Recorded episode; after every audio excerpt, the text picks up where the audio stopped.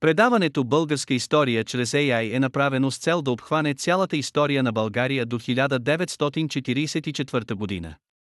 То е изцяло с образователна цел, а не с комерциална такава.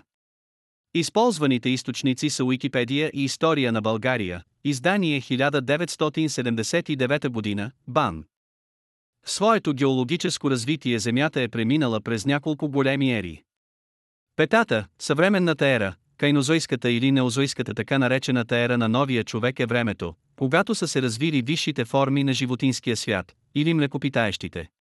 Последният период от тази ера, четвъртичният, се разделя на плейстоцен или ледников период и холоцен или следледников, който продължава и в днешно време.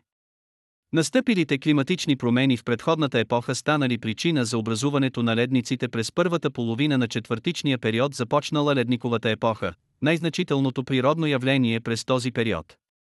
Тя се характеризира с многократни колебания на климата навсякъде.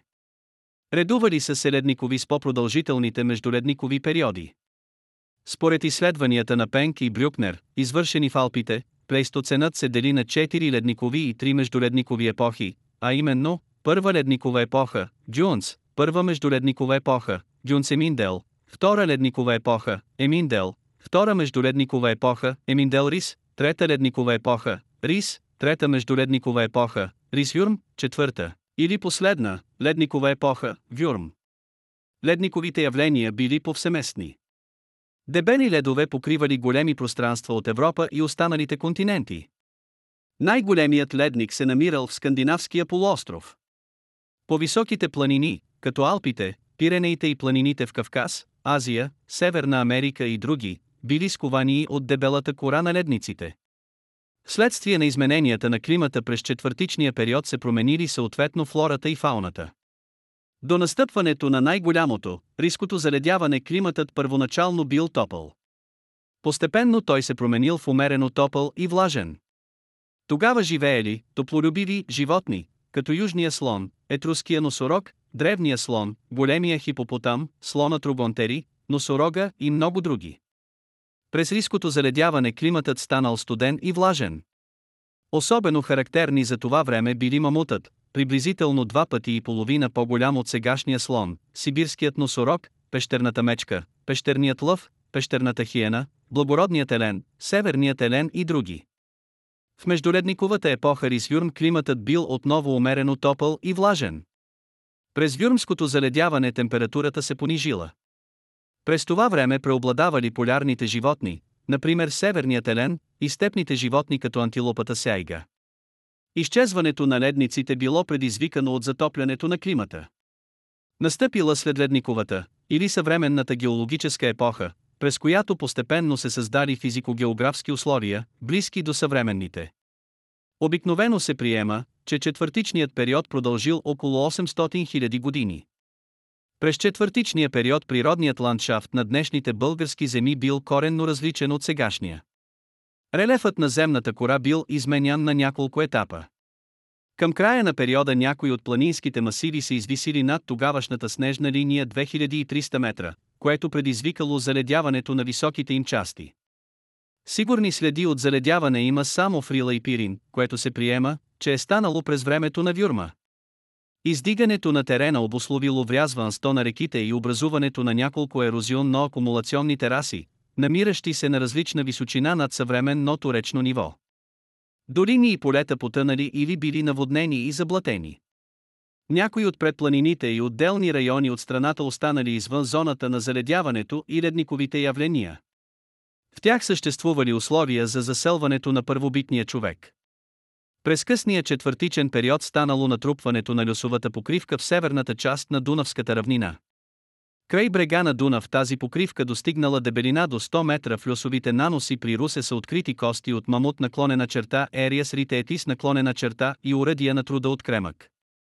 Климатичните условия в днешните български земи били по-благоприятни, отколкото в Централна и Северна Европа. Льосът в Северна България показва, че тук е съществувал континентален климат, който отговарял на вюрмското заледяване в Северна Европа. Приема се, че растителността не се е променила коренно от предишната терциарна геологическа епоха, както станало в по-голямата част от Средна Европа. Причините за това са географското положение на страната, отдалечеността и от главните ледникови области, защитната роля на планините и други фактори. Предполага се, че горната горска граница през ледниковия период е била средно между 1100 и 1400 метра. Тази граница отговаря на горския пояс на смесените гори. Горската растителност била богата. В планините следници имало бореални и гористни гори, а в по-низко лежащите планински масиви – широколистни гори от европейски тип. В междуледниковите периоди, когато климатът бил топъл, по речните тераси вирела богата растителност, с която се хранел дивечът.